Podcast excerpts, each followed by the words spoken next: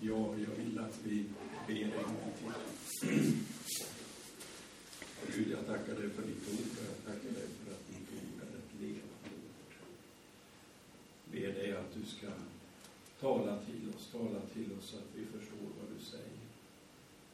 Tala till oss så att vi också kan se att du har ett personligt budskap till var och en av oss. Ber Herre i ditt eget namn. Amen. Jag noterade på mig själv i samband med predikan innan idag att jag drabbades av det där som man drabbas av ibland, det vill säga att man vill säga väldigt mycket under en viss tidspress. Jag tror sällan jag har pratat så snabbt som jag gjorde. Så nu ska jag ta det väldigt lugnt istället. Det är ju så att eh, den Gud som vi tror på presenterar sig för Mose i den brinnande busken i Andra Moseboken 3. Och så frågar Mose, när han nu kommer till Israels ö, det var intressant den lampan. Nu var det inte gult, det var blått ändå. Eh, när Gud presenterar sig för Mose i den brinnande busken och så frågar Mose, vem ska jag säga har sänt mig? Och så säger Gud, jag är den jag är. Och då är det klart att eh, det där kan man förstå på olika sätt. Jag är den jag är, det låter på svenska ungefär som goddag yxskaft. Eh, att du kan ändå aldrig riktigt veta vem jag är. Och det är kanske en betydelse av ordet. Men det som är den vanligaste förståelsen, det är jag är den som verkligen är. Jag är den som är så in i bänken, kan man kanske säga. Alltså, jag är den Gud som är prisens. Jag är den Gud som är just nu. Och det är en fantastisk förmån, känner jag, att bara få vara här och vi är inte så många. Och när man inte är så många så blir man lite lugnare och lite mer ostressad. Åtminstone blir jag det. Berättade för någon här på, på fikat att ett av de läger jag minns allra bäst från min så kallade ungdomstid, det var ett nyårsläger på, på Hjälmared någon gång på, det kanske var 70-talet, vi var 16 stycken. Och det var alldeles fantastiskt bra. För vi hade tid med varandra. Slapp den här relationskonsumtionen som man så lätt drabbas av. Där man ska försöka prata med så många som möjligt och försöka att inte missa något av det viktiga som händer. Och det här att Gud faktiskt är den Gud som är just nu, att Gud är nuets Gud. Och kanske är det så att vi i vissa stunder i livet också får möjlighet att, att faktiskt erfara precis det här. Att livet är inte det jag längtar efter ska hända imorgon inte det jag längtar efter var igår, utan att just nu i detta ögonblick den 6 april, ungefär klockan 19.30, 2012, 6 april, eh, det är faktiskt nu som livet är. Och det är nu i detta ögonblick som Gud är. Och det är nu i detta ögonblick som Gud säger, jag är med dig, jag är din. För det är så. Jag lever mitt liv så mycket i längtan efter det som ska komma och i längtan efter det som har varit. Att jag ibland tappar bort det livet. Och därför tror jag att uttrycket jag är jätteviktigt. Den text som jag har fått idag är en text från ökenvandringen. Och innan eh, jag börjar kommentera den texten Eh, så vill jag kanske säga några saker just om det här med öken och ökenvandring. Det är ju lite märkligt det här med öknen. Öknen är en plats som på många sätt verkar väldigt död. Den är inte speciellt romantisk. Det är en plats där kampen är väldigt mycket för att få mat för dagen och få vatten. Och det är inte så lätt att ha kontroll och ibland måste jag lämna oasen och gå vidare till nästa oas. Och det är ju ett steg som ibland kan vara ganska jobbigt. Israels barn kallas i samband med påsken ut i öknen. De kommer, deras vandring kommer att vara i 40 år innan de kommer fram till det utlovade landet. Och man skulle kunna tänka sig att beskrivningen av öknen hos Israels folk skulle vara en beskrivning av H, ja, ja, till man kommer fram och säger halleluja.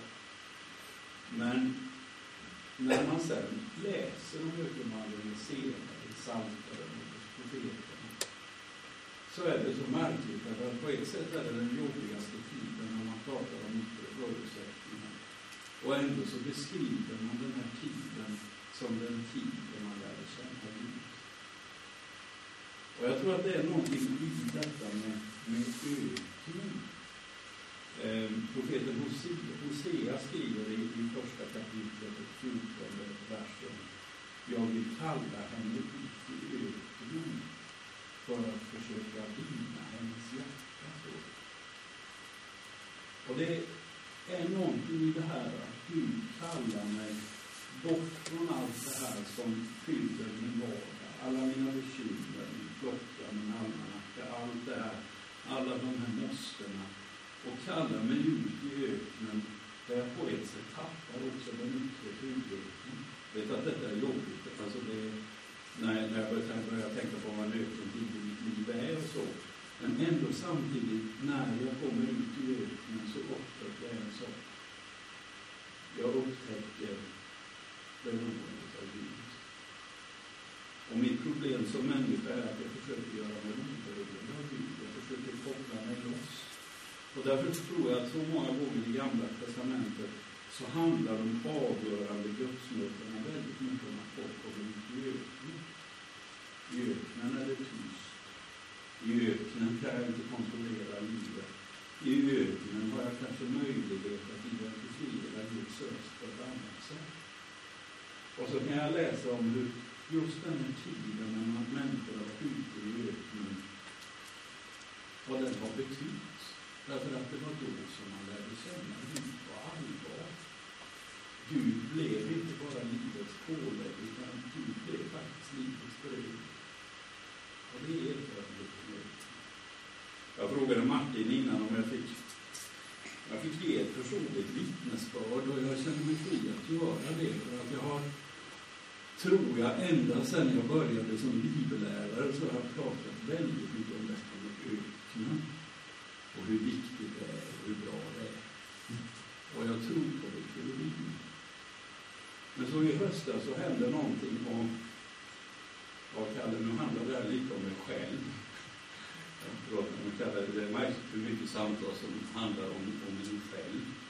Um, det var den här första dejten och det var han och hon och han som träffades och så pratade de lite och han pratade och pratade och pratade och så sa han Hör du, nu, nu har jag faktiskt pratat om mig själv en hel timme. Nu kan vi prata om dig lite. Hör du, vad tycker du egentligen om mig? Det var ingen ohygglig berättelse. Med jaget ibland så kommer det sen. Eh, men i höstas så fick jag möjlighet att åka sex veckor till Egypten, till ett ställe som ligger i kanten precis av öknen. Och väldigt, väldigt konstigt.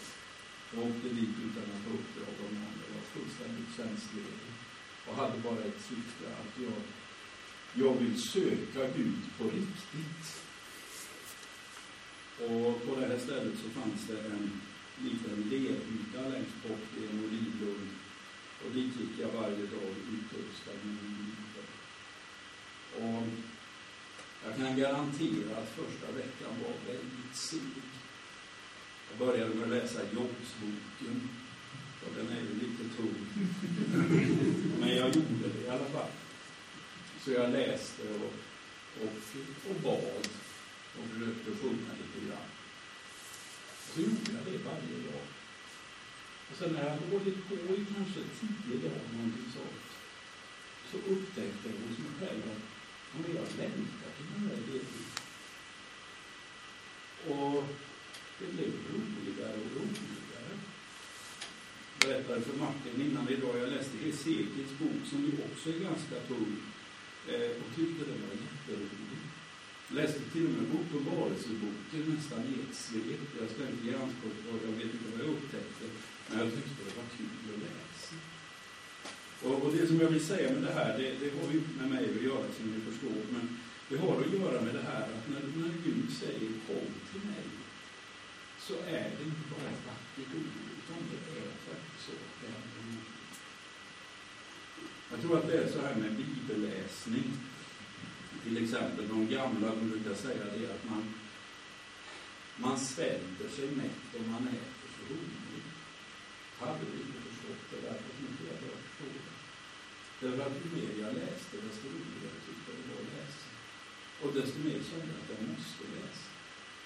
Men hemma blir det så lätt att jag liksom slocknar i soffan framför tvn och så möjligen pliktskyldigt läser någonting som, som jag inte registrerar och så har jag uppfyllt dagens dos av personlig rättfärdighet.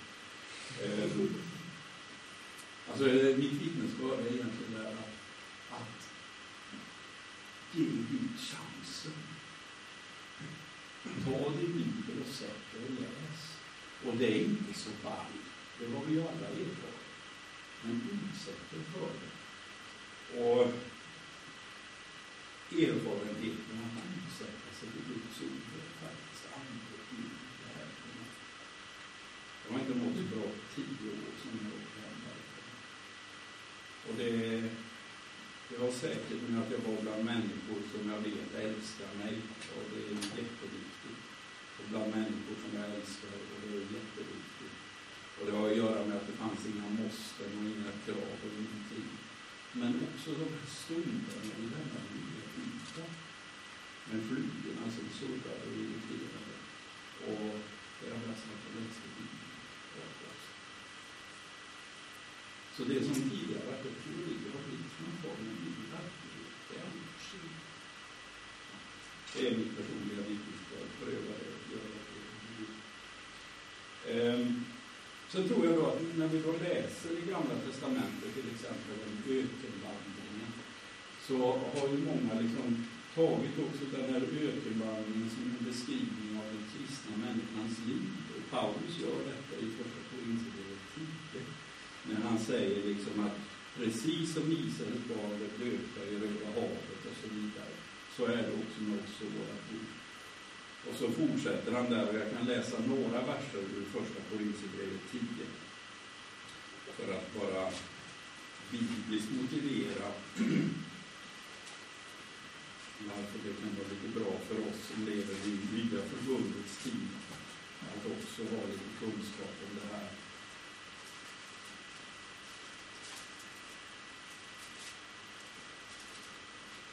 Där inleder ju Paulus i första Korinthierbrevet 10 med att säga jag vill att ni ska ha kunskap om detta bröder. Våra fäder hade alla molnet över sig och gick alla genom havet. Alla blev de döpta i molnet och i havet i gemenskap med Mose. Alla åt de samma andliga mat, alla drack de samma andliga dryck och så vidare. Och sen så slutar Paulus, eh, eller avslutar det här stycket dels i vers 11 när han säger allt det som hände dem är exempel och de skrevs ner för att vägleda oss som har tidsåldrarnas slut på oss. Därför ska den som tror sig stå stadigt se till att han inte faller. Era prövningar har inte varit övermänskliga. Gud är trofast och ska inte låta er prövas över förmåga. När han sänder prövningen visar han er också en utväg så att ni kommer igenom den. Ehm, allt det som hände, det var exempel för att hjälpa oss och för att på något sätt vägleda oss. Att de erfarenheter som Israels barn gör under ökenvandringen, det är erfarenheter som är tillämpliga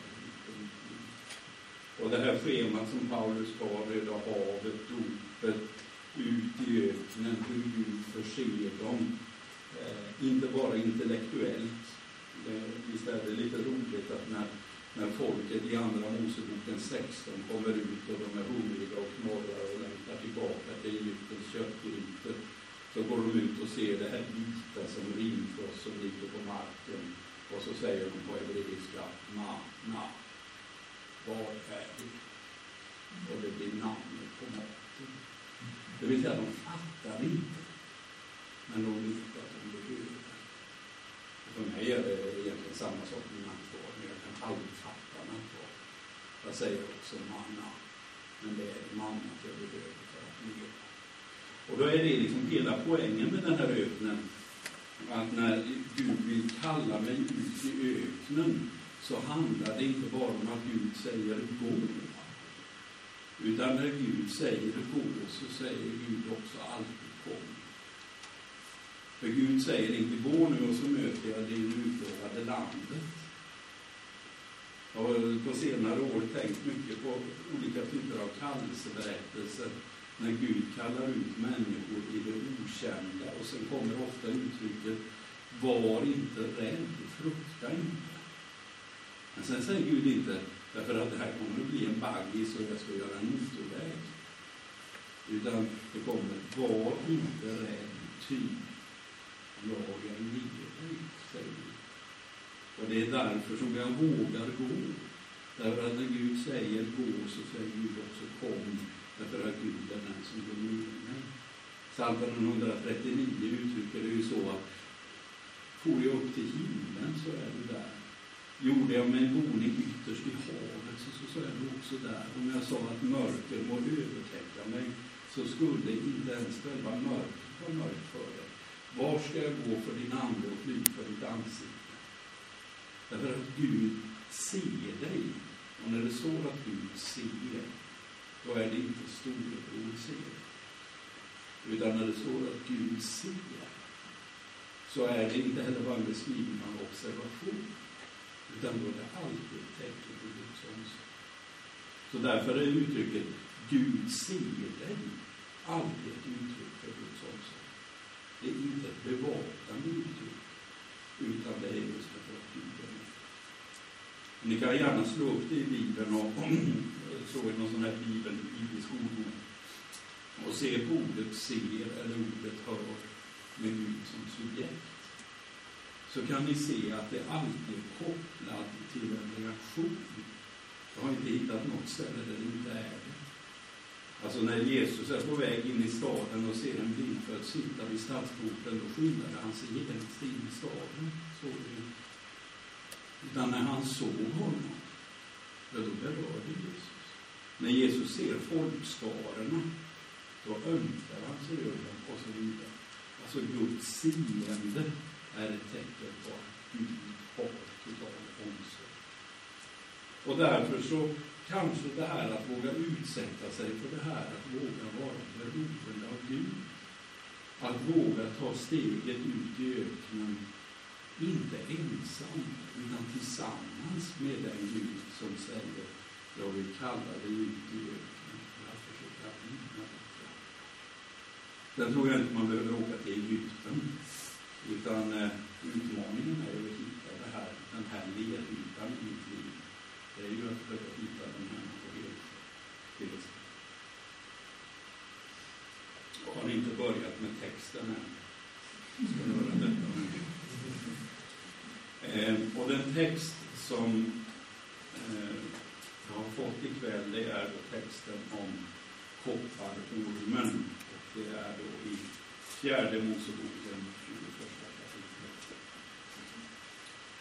Jag ska läsa där från vers 4, i fjärde Moseboken, kapitel 21. De bröt upp från berget Hor i riktning mot Sävhavet för att gå vägen runt Edom.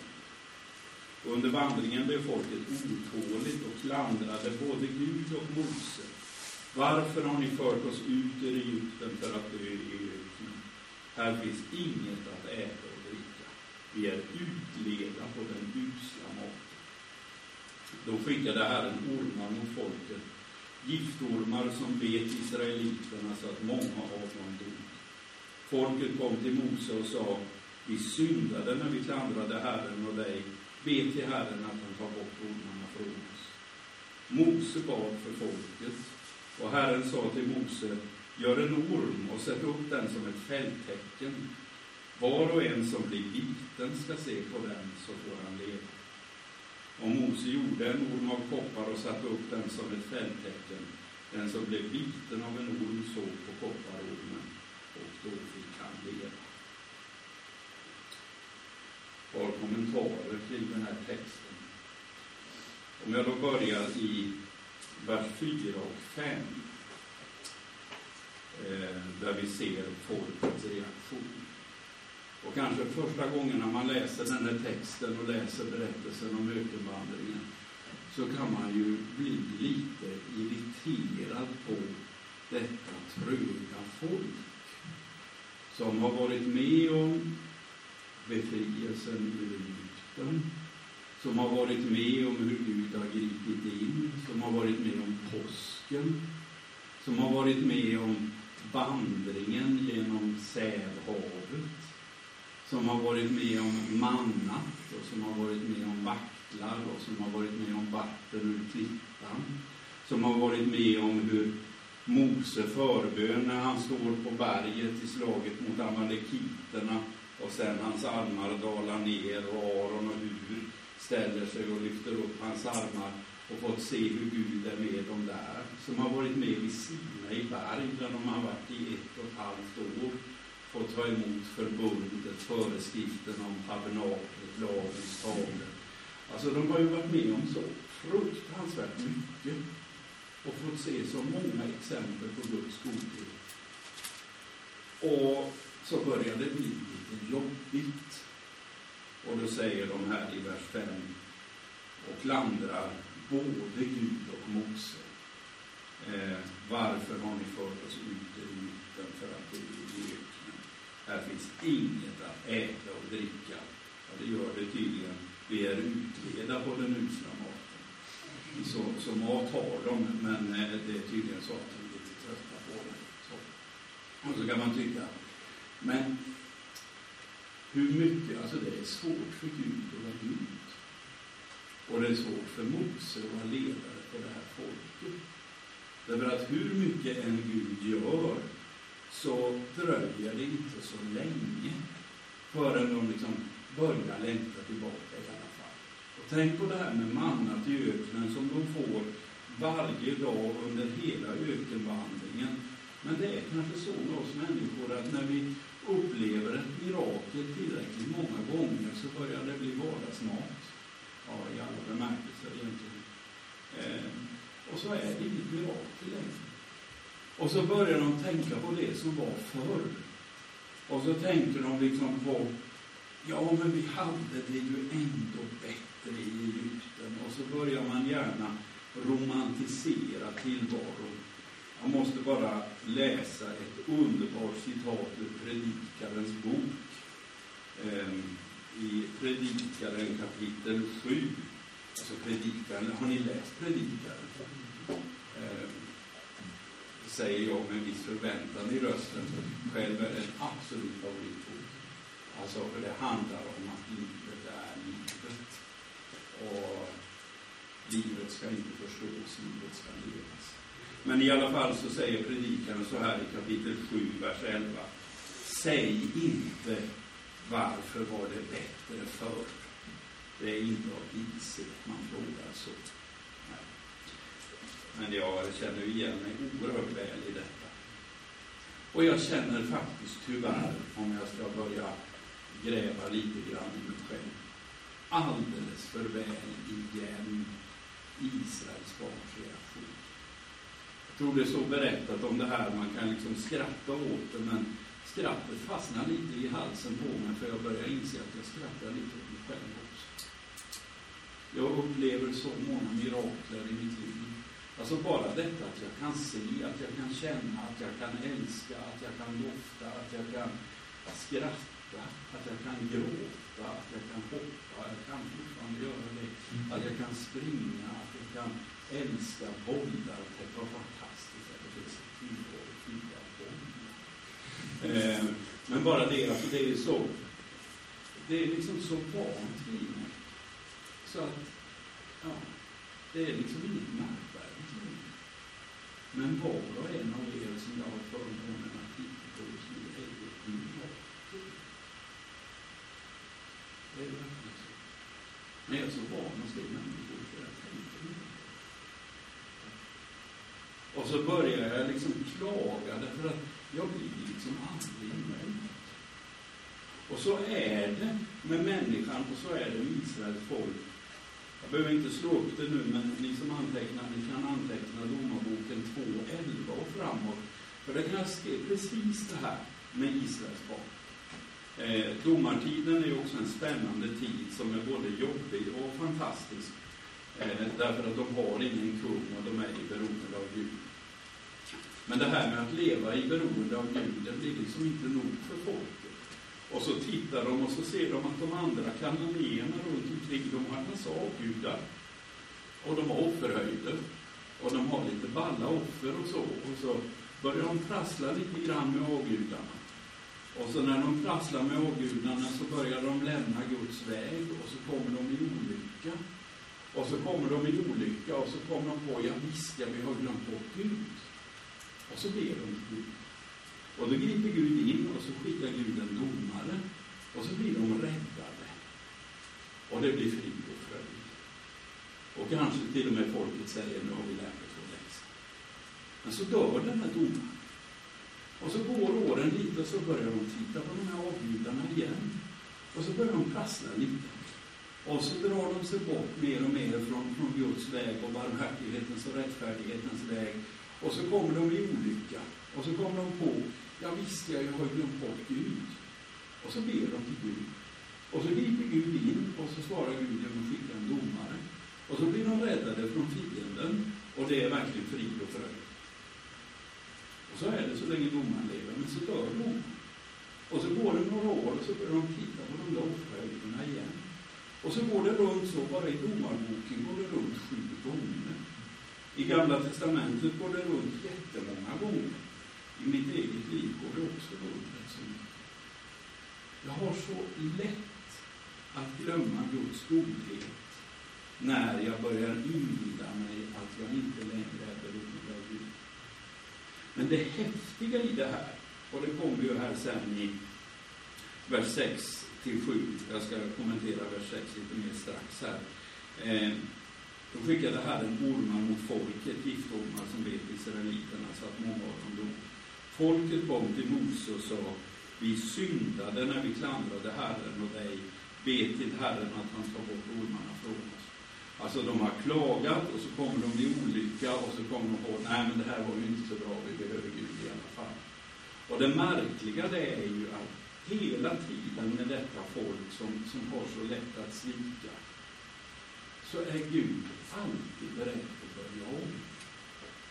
För hela Gamla Testamentets historia är en berättelse om folkets trolöshet och Guds trofasthet. Och det går runt som i Domarboken och folket sviker gång efter annan, gång efter annan. Men Gud är oerhört snart till barmhärtighet. Och sån är Gud. Och det är ju det som är min tröst i det här, därför att vad är det som gör att jag fortfarande vågar kalla mig ett Guds barn? Ja, jag måste säga ärligt att det beror inte på min bibelläsning. Även om den är jätteviktig. Men den, är, den har inte alltid varit bra. Det beror inte på mitt böneliv, därför att det har inte alltid varit innerligt. Det beror inte på mitt krampaktiga fasthållande av Gud, därför att jag har nog försökt slira ur det greppet mer än en gång. Men det beror på att Gud är så fäst vid mig så han kan inte släppa mig. Och det beror så oerhört mycket mer på att Gud är den som står vid sitt löfte än att jag håller fast och kämpar. Och förstå mig rätt i det, visst är det viktigt och visst är det viktigt att inte liksom eh, lämna Gud och ta ansvar för det jag har fått. Men ska jag se vad som är subjektet bakom min frälsning och mitt barnaskap, ja då är det Gud. Därför att annars hade jag inte stått här. Och jag förstår inte varför. Och då är jag tillbaka till det där svaret som, som också nämndes i predikan idag. Alltså det enda svaret är därför att Gud älskar mig. Och hur säger jag det utan att det är platt? Men alltså det är ju så. Det är så. Att Gud älskar mig. Det är det enda svaret. Och därför så kan inte Gud tänka sig annat. Och hela dagen har jag sträckt ut mina händer mot ett genstädigt folk, men ni har inte velat. Men jag jag slutar inte sträcka ut mina händer i alla fall. Eller om ni tar bilden från Jeremia 18 med, med Jeremia som får befallningen att gå ner till krukmakaren och så får han se hur krukmakaren jobbar på leret.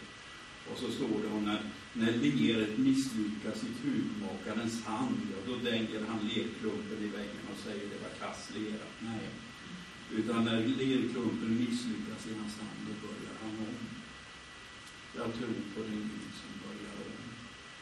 Och jag tror på den Gud som börjar om. Och tänker på det du läste här Martin från Hebreerbrevet 4. Så står det väl i första versen där, minns jag rätt nu? Eller är jag ute på hal is?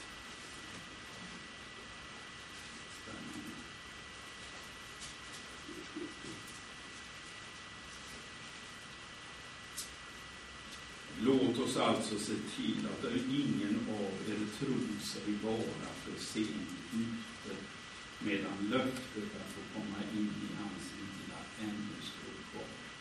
Ja, idag är frälsningens tid. Det stora problemet är inte att Gud inte vill börja om. Det stora problemet är min stolthet. Att alltid, alltid, alltid komma tillbaka. Och det är väl där jag behöver tron att ta steg. Det som är lite lurigt i den här texten, och, det skulle kräva en, en hel kväll bara det, tror jag, men Eh, det är naturligtvis vers 6. Då skickade Herren ormar mot folket, giftormar som bet israeliterna så att många av dem dog. Alltså, man kan ju brottas med det här, vad Gud gör och när Gud skickar straffet i det här. Eh, min fulla övertygelse när det gäller det onda som drabbar mig, eh, det är att Gud alltid bjuder in mig till att reagera mot detta onda. Jag tänker till exempel på Mose i Andra Moseboken 32 när Gud säger jag vill utplåna hela folket därför att de är så olydiga. Och då säger Mose i Andra Moseboken 32, 32 Ja, vill du utplåna dem så får du utplåna också mig i den motorn du. Alltså i reaktionen mot det onda, om det nu är giftormar eller sjukdomar eller vad det är, eh, så behöver jag aldrig vara tveksam i att jag kan vända mig mot Gud i den reaktionen. Därför att Gud hatar det onda lika mycket och mycket mer än vad jag själv gör. Och det är utgångspunkten och det, eh, den utgångspunkten tror jag är oerhört viktig. Sen brottas man då just med den här texten och tecknet på dom i det här. Ehm, jag kan dock se i det här att ibland så tror jag att det är så att folket här har inte förstått hur stort Guds beskydd över dem är. Det finns ju ormar i öknen hela tiden. Men på något sätt så är det ju så att Gud har skyddat dem hela tiden och så är det lite grann så att Gud lättar på barriären då har jag flytt från ordet sänder här, men jag vågar inte ge mig in på det, för det, det skulle föra för långt just nu. Eh, får brottas vidare med det här.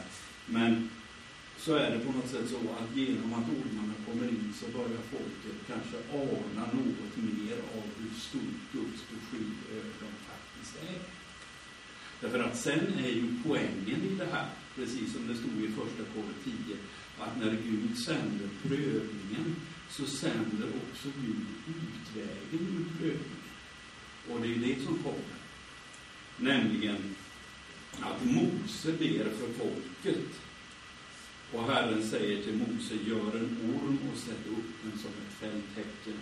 Och när Mose gör det så är det så att var och en som har blivit biten av dessa ormar som Gud har låtit eller tillåtit komma in, de blir räddade från det här. Därför att Guds sista ord är alltid vilja till upprättelse och befrielse. Gud vill inte att de ska leva kvar i det här, utan när det här kommer så visar också Gud utvägen och det här är ju en händelse som är en av de gammaltestamentliga händelser som ju också citeras i Nya testamentet av Jesus själv. Vet ni vilket sammanhang?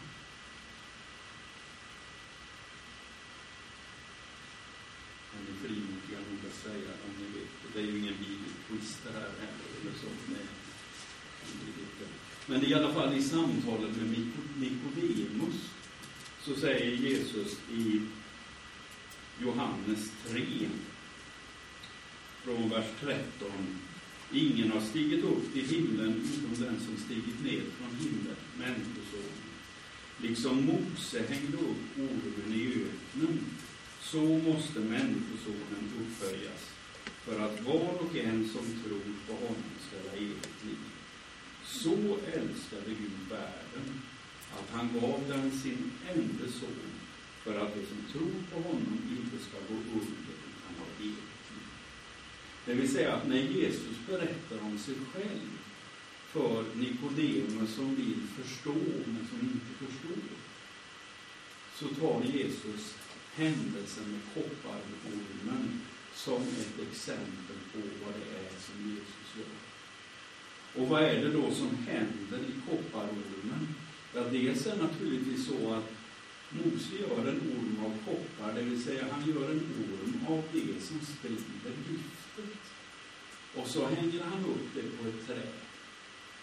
Och så är det så att var och en som har blivit biten tittar på den här symbolen för giftspridningen och blir. Och det är ju en bild, om man börjar fundera på teologin kring det här, så, så är det enormt stort. Därför att Jesus säger, som Mose upphöjde ormen i öknen, så ska Människosonen bli upphöjd. Jag säger inte att Jesus har blivit gjord till en djävul, som jag läste i någon, någon eh, jag skulle bedöma som märklig teologi. Eh, men Paulus skriver så här i Andra Korintierbrevet 5, och det, det, är ett ställe som man kan brottas med ganska länge. Eh, jag läser från vers 19 i Andra Korintierbrevet 5. Ty Gud försonade hela världen med sig genom Kristus. Han ställde inte människorna till svars för deras överträdelser och han anförtrodde mig budskapet om denna försoning. Jag är alltså Kristi sändebud och Gud manar er genom mig. Jag ber er på Kristi vägnar, låt försona er med Gud. Och sen står det så här i vers 21. Han som inte visste vad synd var, honom gjorde Gud till ett med synden för vår skull, för att vi genom honom skulle bli till ett med Vad betyder det? Han som inte visste vad synd var, honom gjorde Gud till ett med synden, för att vi skulle bli genom honom skulle bli till ett med Guds rättfärdighet. Alltså, det är det här antyder som jag aldrig tror att jag riktigt kommer att kunna fånga in. Det är på något sätt det enorma pris som Gud betalar, inte bara genom att han blir människa, utan genom sin död. Det står redan i Moseböckerna och Paulus tar upp i Galaterbrevet 13 där det står att förbannad är var och en som är upphängd på träd. Att Kristus har blivit som en förbannelse. Man kan säga att den djupaste konsekvensen av synden, det är Guds övergivenhet. Och man kan ju tänka att, att när Jesus säger Eli, Eli, lema sabachthani, min Gud, min Gud, varför har du övergivit mig? Att det är ett allmänt förtvivlat utrop. Men kan hända att detta faktiskt är så märkligt så att i detta ögonblick så händer någonting i relationen mellan sonen och fadern. Så jag kan ju inte riktigt fullt ut, för hur kan treenigheten överge sig själv? Men på något sätt den yttersta konsekvensen av synden, han har blivit gjort med synden. Och då får jag ju tänka mig, vad betyder det? Är det bara någon form av teoretisk grej? Eller om någon av er är allergisk? Men om man skulle säga att Gud är allergisk mot någonting så är det ju mot synden.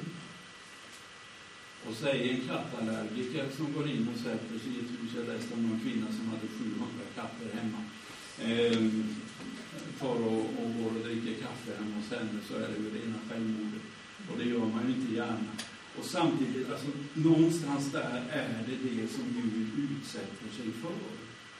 Det som Gud hatar med starkaste hat.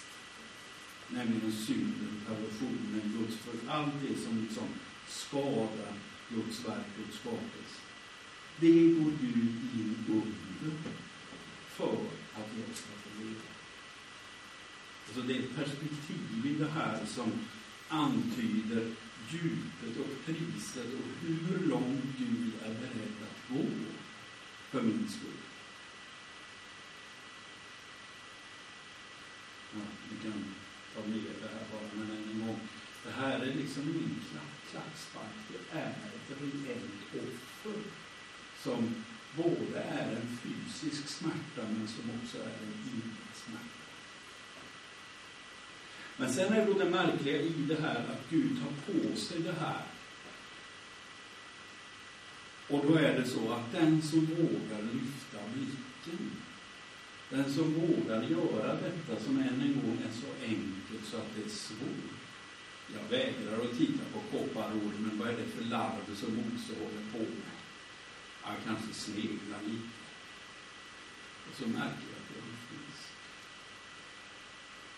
Att våga lyfta blicken och se. Vi sjunger ju den sången ibland, Fäst dina ögon på Jesus. Och det är just det här, både som ett exempel naturligtvis, men framför allt att våga lyfta blicken och se att han är försoningen både för mina synder och hela världens.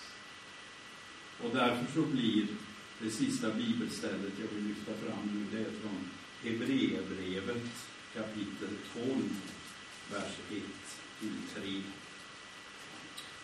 Det är Hebreerbrevet ikväll, Martin. Det var tycker jag gillar Hebreerbrevet, sa jag därmed ehm, sagt. I Hebreerbrevet 12 så står det så här.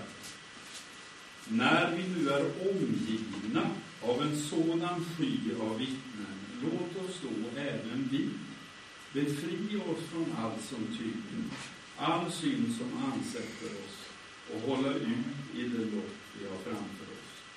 Låt oss ha blicken fäst vid Jesus, trons upphovsman och fullkomnare.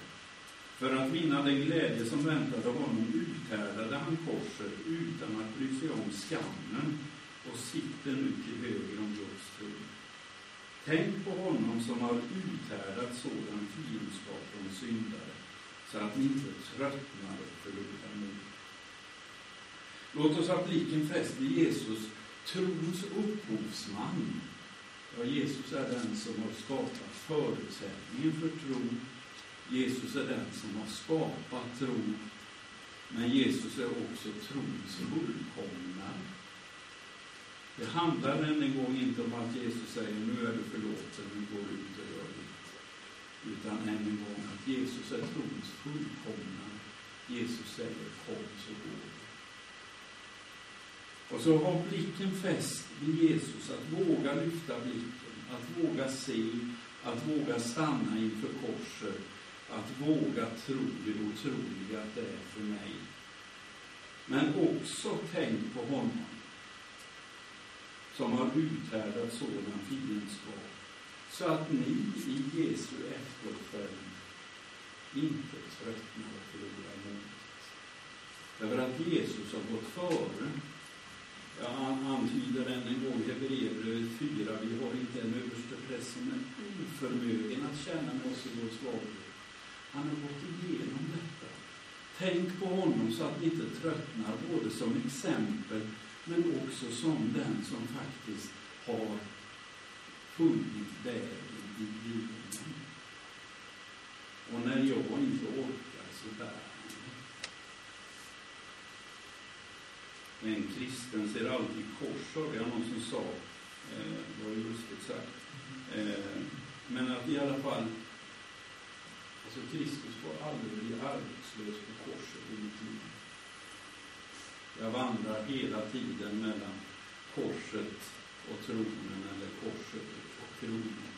Men grunden för detta är att jag alltid måste återvända till en Gud som är beredd att börja Våga tro i det. Du kanske behöver börja om på nytt i påsk. Du kanske har börjat om många gånger förut. Du kanske har varit på läger innan och tänkt att nu har jag, nu har jag kommit på det, nu ska det bli lite ordning på mitt kristna liv.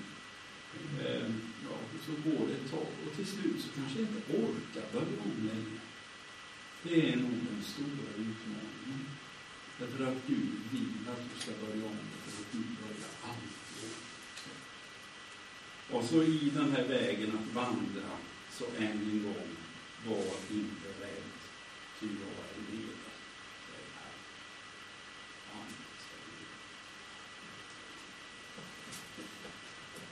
Och Gud, jag tackar dig än en gång för detta obegripliga faktum att du har valt lidandets, dödens och skammens väg. För att både förklara mig din kärlek, men för att också besegra dödens och ondskans makt. För att öppna vägen för mig till dig. Herre, påminn mig om detta. Hjälp mig att vila i detta. Ge mig mod att våga tro det. Så tackar jag dig för det fantastiska att du inte bara har gjort det här en gång för alla, utan att du också är en Gud som säger att du är mina alla dagar i tidens. Välsigna resten av det här lägret, gemenskapen här och ge oss var och en precis vad vi behöver. I Jesu namn. Amen.